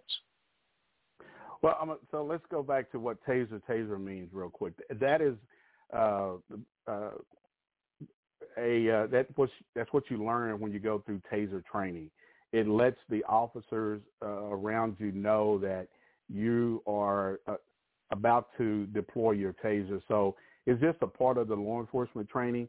The the the general public doesn't understand what taser taser mean. Uh, I think a lot of people watch a lot of cop shows, so they probably understand that verbiage of what taser taser means. But that's where that comes from, LA, and our listeners is that um, the uh, that lets the officers around know that you're getting ready to deploy your taser, and it's also a part of the policy uh, when you are, are getting ready to to use your taser. Uh, you know, to go to uh, the incident that took place in Virginia, you know, where the officer was was, you know, this incident actually occurred earlier in the year, but the video is just now coming out, so you can see that. Uh, I think this this traffic stop actually took place in December of, of, of this of last year, and so we're just now seeing it in April. So uh, again, there's there's an issue with the transparency there, but I think it actually came about because of the uh, military off of the Army lieutenant uh, filing this uh, lawsuit against the agency, and that's how this video was put out. So, but um, you know, you know, LA, there's a lot of things that are going on across the country that that's dealing with law enforcement, and so many people want answers, and it's and it's time law enforcement step up and and really uh, do a better job of being open and transparent about the way we're doing business uh, with with our citizens. I agree. I agree. You, uh, we have a, a, caller on the line. Uh, I'm sure you're familiar with uh, Jay Hill in Oklahoma. Uh, Jay Hill, you're on the line, sir. Hey, LA. Hey, Chief Green. Hey, Jay, Excuse man, thanks for me appreciate you calling in, sir. Hey, you're welcome, Chief. Good to hear your voice. Um, I guess is Chief Humphrey not on today? Well, he's he, he's going to join us. Uh, he's got a a late uh, council meeting going on, and he's trying to get out Okay. of that. Uh, so, but he I- he's going to be joining us hopefully before the show's over with. So, for right Okay. now, you, you're you're kind of stuck with me and and and and, and my and our producer. Hey, that's a good place to be. I just didn't want to not acknowledge him. Um, yeah, yeah. as as you know, I, I've been a police officer for 32 years, and I went to Taser instructor school in 2001 and was the Taser instructor uh, for my police department before I retired. Um, the Taser and a firearm. I, I've listened to about 85% of your show today. I was a little late signing on, and uh, you're absolutely correct. They both have a different feel. But what's confusing me, even up there in Tulsa when that occurred, is when you, regardless of what taser you pull out, the X26, what model you have, um, you Mhm. still have to turn it on. There's a safety fit switch that comes on, and it uh, either puts a light and a laser on your target. But you still have you Mhm. can't just pull a taser out and pull it. You have to engage it, unlike a firearm. correct. Uh, Correct. A firearm you pull and shoot, but and you have to make a conscious effort to know what weapon you're you're drawing. Um, I, I kept I'm a right-handed officer, and I, and I carried a Glock 21, which you know is a very big weapon. Um, hmm and I carried my taser uh, on my right side, but right at my stomach. Um, and that's Okay. that's that's where we trained. When I first went through school in 2001 and more, um, their police department put one on, and that's where I learned it. And I carried that for like that for about 14 years, and then our department wanted to say, okay, we want your tasers on your non-dominant hand, which I understand Mhm. with that, but you can't take a person who has muscle memory for that many years and then all of a sudden, excuse me, change the position where you put your taser. Um, just like Mm. you know your your magazines. Your when you go to reload, you know exactly where they are. It's muscle memory. Yeah. So that that was my big my my big push to my administrators or you know the new officers yes you need to train them with that but you can't take an officer who's been doing this for 15 20 years and then reprogram him you know in his 40s and 50s you know if he started you know in this if he started being an officer in you know 20s or 30s you you just can't Mhm. you just can't reprogram something like that and Yeah. that's why training that's why training is so paramount especially with the climate that this country is in. Um, you Yeah. got to train, train, train, train. The more you more you train in peacetime, the less you bleed in war. Yeah. Well, and, and Jay, to your point, when we talk about training, you know, this officer, this female officer, uh, she was a uh, a field training officer. Uh, I know, and yeah. you know, it, and so uh, you know, there's so many questions about uh, how could the how could this happen with her level of experience, with her level of training, and her knowledge. And so, uh, again, you know, I think now, Jay, a lot of people uh, are not accepting just the the one off, you know, uh, re- response that, hey, this was an accident, or or you know, you you come up with another uh, reply uh, to not use that word accident, but again, you know, you've been in law enforcement. This is a profession where you you have to, and I'm gonna say, be on your A game. Uh, you know, either an eight-hour shift every or twelve-hour shift. in that police car, Every time, yeah, you have to be on your A game, uh, and, and so there there's things that really need to be uh, need to be uh, done a lot differently. And you know, the question was asked earlier, what could have been done differently? And, and my reply, Jay, was uh, like you pointed out, there's a different feel between the taser and and your weapon. A lot of agencies carry Glocks, so you know the difference because you are pulling it out, you're using it. But the main point that you made, Jay, was you have to engage that taser to operate it. Now, when you pull out your weapon, the only thing you're going to be pulling is is that trigger. And so you know the difference feel and and for her to have that weapon out in front of her and on top of that there were other officers in her close proximity in that small space with this young man in the car. So she could have also shot another officer uh but they're again very careless very careless. And uh i think you know as time goes along this investigation comes out I think you know what more of the investigation can come out when we've all seen the the body cam footage, Jay. Yes, and one one I, I know this goes back to to uh, individual department policy and procedures, but I taught my all my we only department officer we only had 35 officers. We're a medium sized department in in mm-hmm. in Oklahoma, and I was the only at that time I was the only taser instructor for several years. So every every officer had a taser in our department, and they went through mm-hmm. my class. And there was a couple things that I requ- that I required personally, not taser, not part. You went through my class, you took the ride, because I wanted my officers to feel what that person who they're tasing feels. I want them to know what that person's going through. You know, when you mm-hmm. tase someone, that's you know, when you tase someone, that's that's quite a little ride. And oh yeah, I, it, I always it's told definitely my guys jolt. when when yeah, don't be afraid to chase somebody. Get you know that's what you have legs and people. Go ahead and chase them. You know, don't rely on that weapon. Don't rely on that taser because that's that's just a tool in your tool belt. That's just one tool. And I always told hey, them, guys, if you got if you had a if you had a subject Yeah, in the yeah, like- driver's seat, you never tase someone that's driving off in a car. You just you shouldn't you shouldn't do it.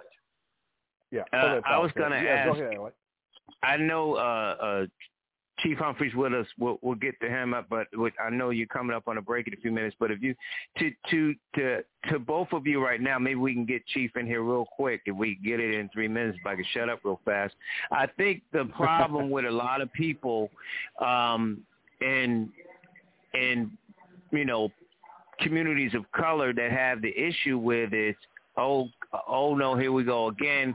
And the chief of that agency was quick to say it was an accident without everything. I know they tried to get the video out and all that kind of stuff, and people aren't buying it because in a lot of situations, unfortunately, um, as we've seen, I mean, you have the the good cops like you guys are, but uh, we've seen in situations where it might have been a um, a white person in that situation that somehow maybe the tasing uh, scenarios maybe not the, the best, but at the end of the day, black folks feel like in these situations, white folks get to go home to their families or go to jail, but live to see another day, live to have their day in court. I think that's the biggest frustration that a lot of black people have when you see these type of incidents happen uh, over and over and over again.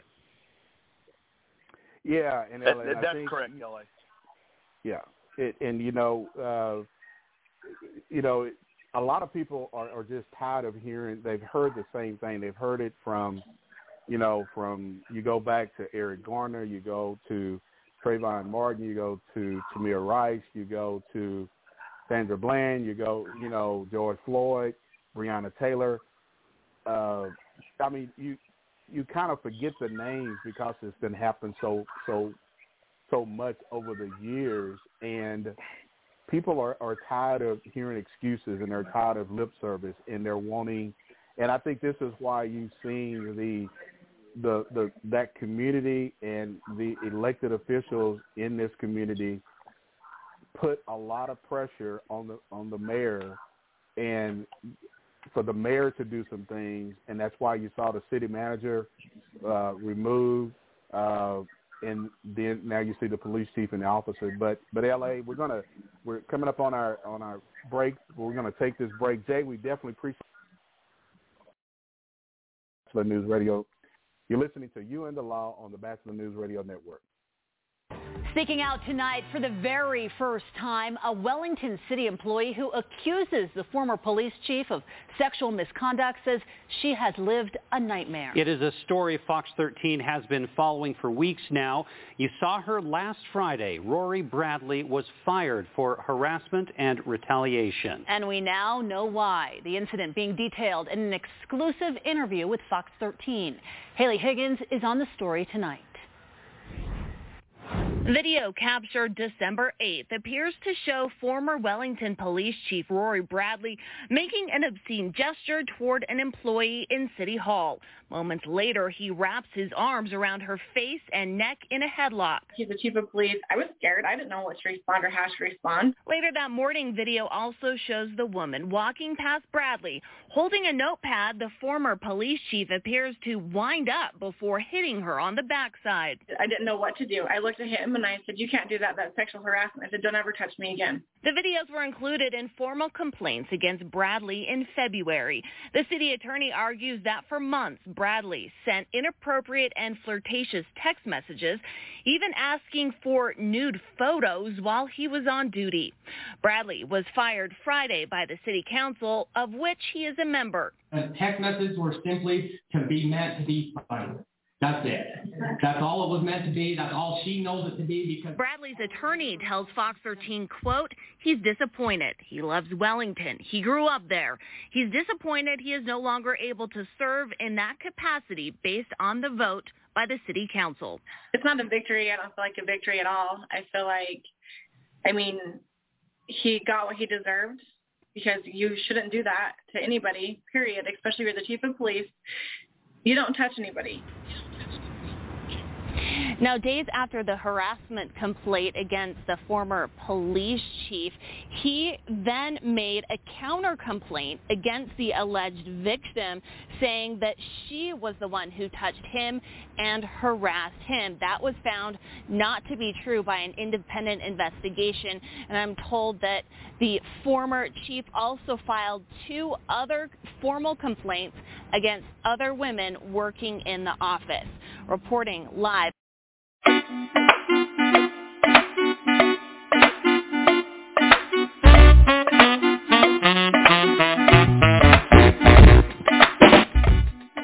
Welcome back to You and the Law on the Batchelor News Radio Network, uh, WCOM, Chapel Hill, North Carolina. It's You and the Law with Chief Keith Humphrey and Chief Virgil Green here. And of course, um, one of their uh, uh, colleagues uh, uh, still on the line, uh, Jay Hill out of Oklahoma. Uh, guys, if you have questions, and gals, 646-929-0130, the number to get in touch with us. The chat room's open. Don't forget the rebroadcast at the website. You have to go there, uh, BatchelorNewsRadioNetwork.com. Just go to the You and Law show page at the top click on it, listen, and enjoy. Uh, also, if I screen the calls and ask you if you have a question or comment, fear not. You'll hear silence. I'll ask. You're not on the air. You can say yay or nay, and then we'll we'll keep it moving from that.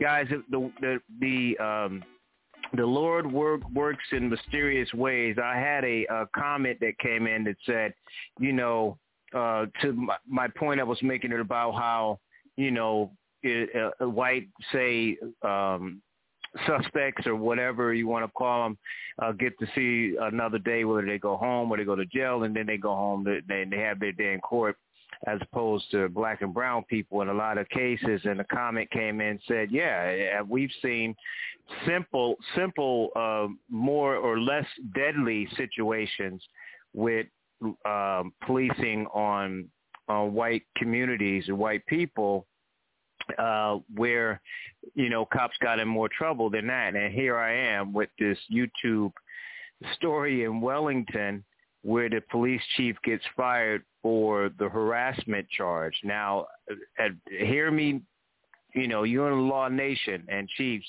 on the line. I am not saying anything less about a man putting his hand on a woman or any kind of harassment like that, that that should be taken lightly. However, she gets to sue and she is alive to sue and tell her story. This man lost his job. Meanwhile, in these other situations, you know, Daunte Wright is dead. He's not coming back to tell his story. So the dead mm-hmm. can't tell this story. So I, I just, it just was a weird way of all of a sudden I had that YouTube and the comment came in, but you guys can go from there. Let me shut up and um, take all the time you need. And, and good evening, Chief Humphrey. Hey, what's going on? Hey guys, can y'all can y'all hear me? Make sure y'all yeah, can hear me. Chief, okay. Yeah, Chief Swag. Yeah, we man. can hear you. The swag. okay, what's going on, everybody? I'm to the listeners. La, I wanna I wanna say something to what you said earlier about the chief being fired. Um, just kind of giving a little bit of update on that. Uh, chiefs are at will employees, so Mhm. they don't have a right to their to their jobs.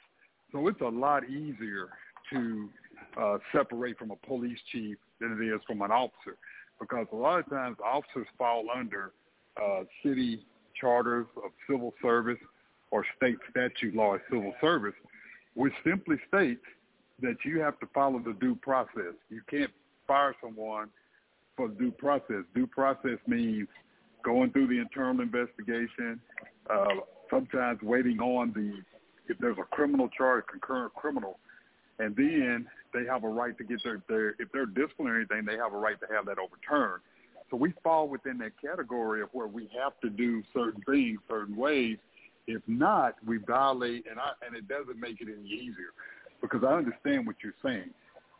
We talk about due process for the officers. We talk about due process and violating their rights, and then when someone's lost their life. And so I get it. I understand the sensitivity in that. I do. And I think the thing what happened with the chief the other day um, in Minnesota is that he did. It kind of it kind of seemed like automatically right off the bat he was making an excuse for the officer uh, in in the tragic incident which caused someone their life. And I think that's what set the community off. That you're basically saying, just she's a 26 year veteran, but she made such a mistake, and she also trained that she made a mistake, which resulted to the in the death of a, of a young black man. And so we're just supposed to say, oh well, it was a mistake. Let's move on. That's what's making the minority community so angry because it does seem as though everything's a mistake. They're not trying to do that. They they you know they're good officers. They didn't do this, but at the end of the day, someone is dead, and so we we got to we've got to understand the sensitivity of this, and we've got to understand the concern from communities of color. And I just want to say that you, you got it as a chief. You what you say, what you say is very important on how of the reactions of your community, especially communities of color, because it's a very sensitive issue. It seems like it continues to happen over and over again. It seems like officers get uh, get walks on this, whether whether it, that's actual or not. But it just seems as though to communities of color that this is an ongoing problem and people are taking it as a mistake. Yeah, uh, Keith, you're absolutely right. And again, it, it goes back to the accountability and and and what the head of that agency will and will not do. And and you know, we want to remind our listeners that you know the the topic that we're talking about today uh, is are, are several topics. Uh, you know, we're talking about the incident with the young man who lost his life this past Sunday in Minnesota. We're you know, talking about the what's going on with the George Floyd trial, and we're also uh, talking about what took place in Virginia with the military officer. But you know, all this goes back to our topic of the over policing in the minority community. And and Keith, you know, uh, there's so much statistics out there that that really support the the conversation about the over policing in in the in in our minority communities and the fact how officers are so aggressive and uh, just in how officers treat uh, any person of color. And and you know la i'm going to share something with you and our listeners and and i don't know if we have, still have jay on the line with us but you know today uh, right here in oklahoma city several months ago a 74 year old uh, grandmother was uh, was handcuffed inside of her home because she had called uh, the, the police because of, uh, of some concern with her son who had some mental health issues. I believe he may have called in some type of a bomb threat or some type of a threat. And so officers very familiar with this individual. So they come to her home they're looking for him. They say they have a warrant. She, uh, again, she's 74, 75 years old. Uh, they ended up, uh, uh, you know, just very rude, very aggressive, came into her home, uh, detained her, detained her son, and, um, uh, but at the end of it, she ended up suffering uh, some injuries from it, but it was just the the aggressive talk that these officers had, and basically kind of like, you know, yeah, whatever, whatever, you know, well, you shouldn't have resisted. You, you've got a seventy, uh, a seventy-five year old grandmother who is, is doesn't, doesn't even weigh, you know, probably 120 pounds. But these officers are so aggressive. And Keith, that's something that we, that, you know, you continue to see over and over again, just like with the traffic stop in Virginia. But again, no matter what age a, a, a black person is, whether you are a, a, woman or a man, we have officers who do, who totally ignore that uh, and, and, and are so aggressive with any person of color, their their age. And so the there really has to be some serious conversations about the over policing in our minority communities and why do we continue to see these things happen. And the fact that these officers really don't have any empathy. They don't really have any concern about the actions that they have taken. And and to, well, to when I saw this video earlier, uh, Keith, it was it was very disturbing to watch this body cam footage of the, how this 74 year old mother and grandmother was treated. Well, Virgil, let's, let's go back. You're talking about sensitivity. You're talking about emotional intelligence. Okay, now you, you got a you got a person driving a truck. I, I don't have a. I mean, you know, a new Tahoe I don't have a problem with you stopping. If you can't read the license plate in the back, temporary tags, I, I, okay, I understand that. But all you have to do is the procedural justice thing. The man is asking you, why are you stopping me? Why not say, the reason I'm stopping you is because you don't have a regular tag and I can't read your tag and I'm just making sure everything's okay.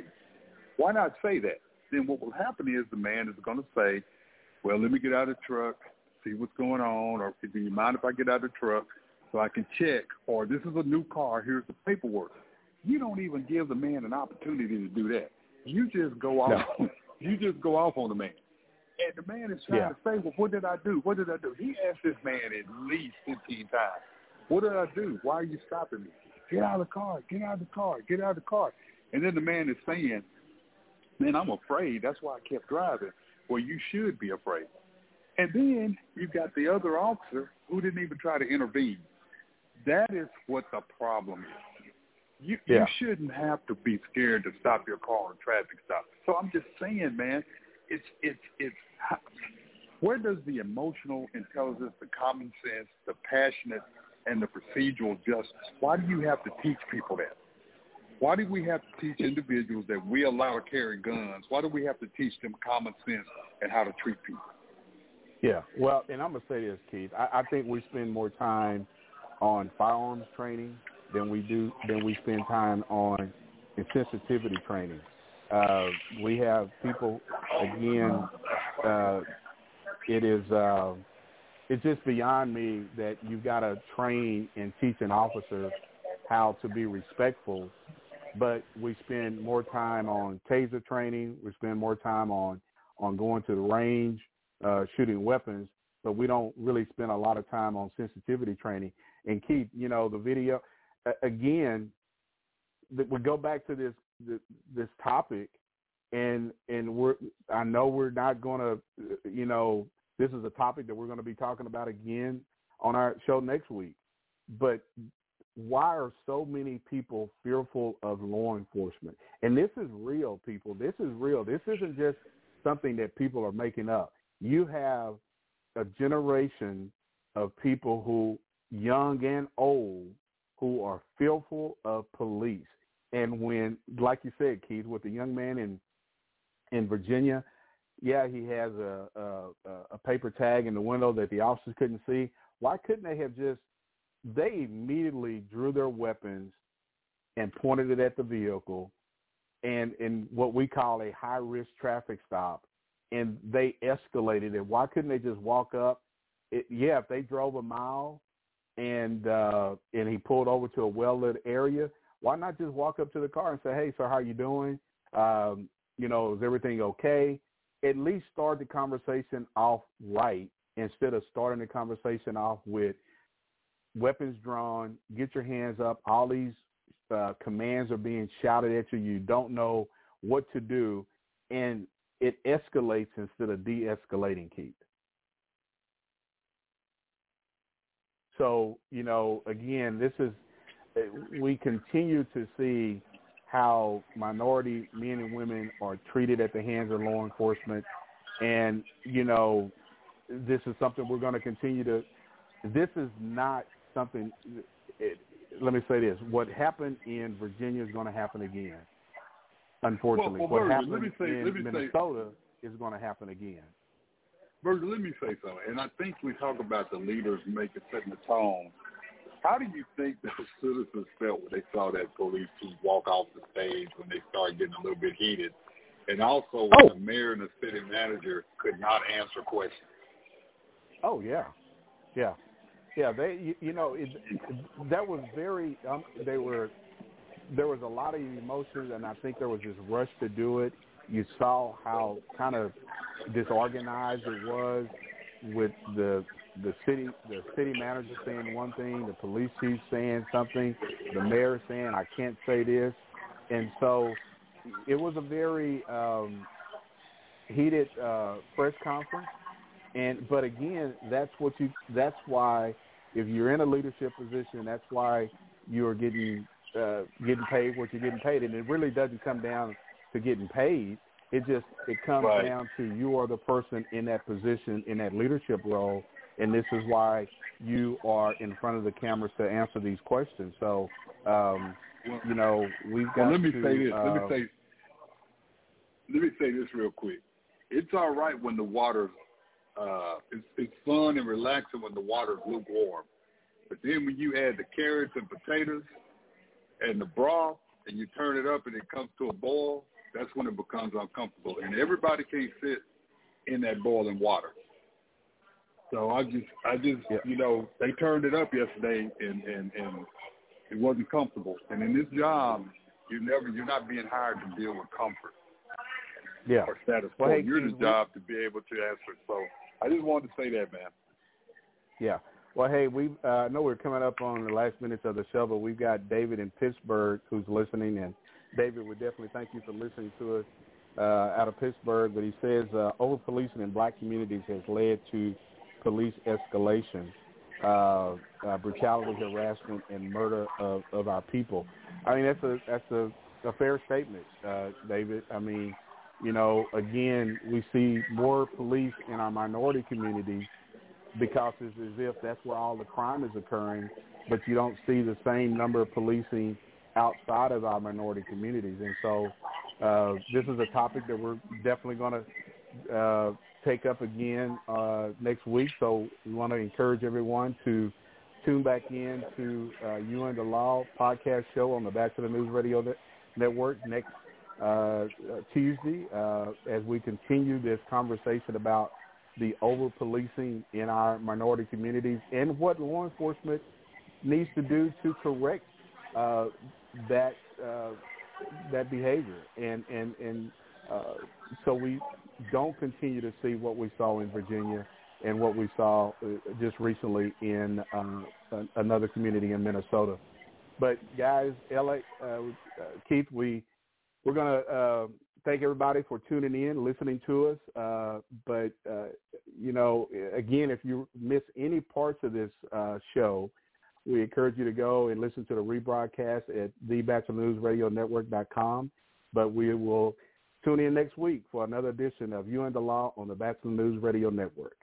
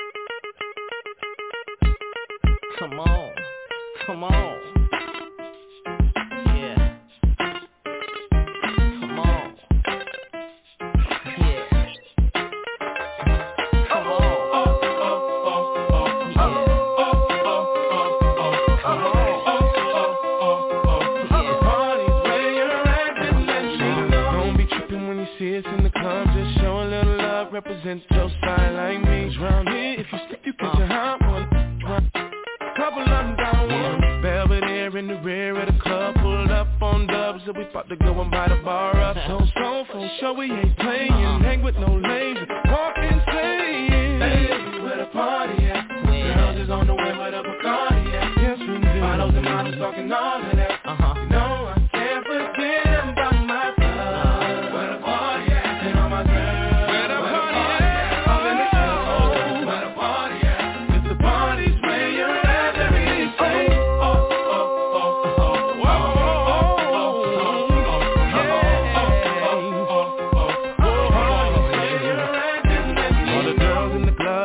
best outfit Just showing that skin, trying to make it on the spit Where you been, girl? You and your friend need to come to yeah. the back We got it locked out Your white t-shirt or a three-piece suit Don't matter what you wear, all that matters is who you with Some jiggy, some straight grind yeah. All up in the club to have a good time oh.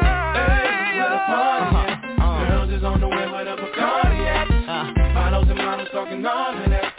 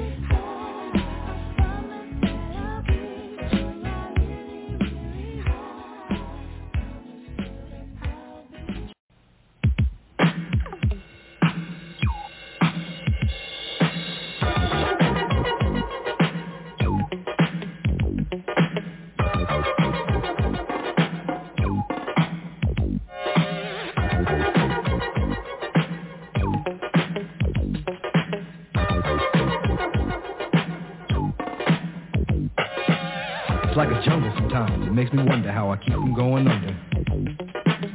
It's like a jungle sometimes. It makes me wonder how I keep from going under.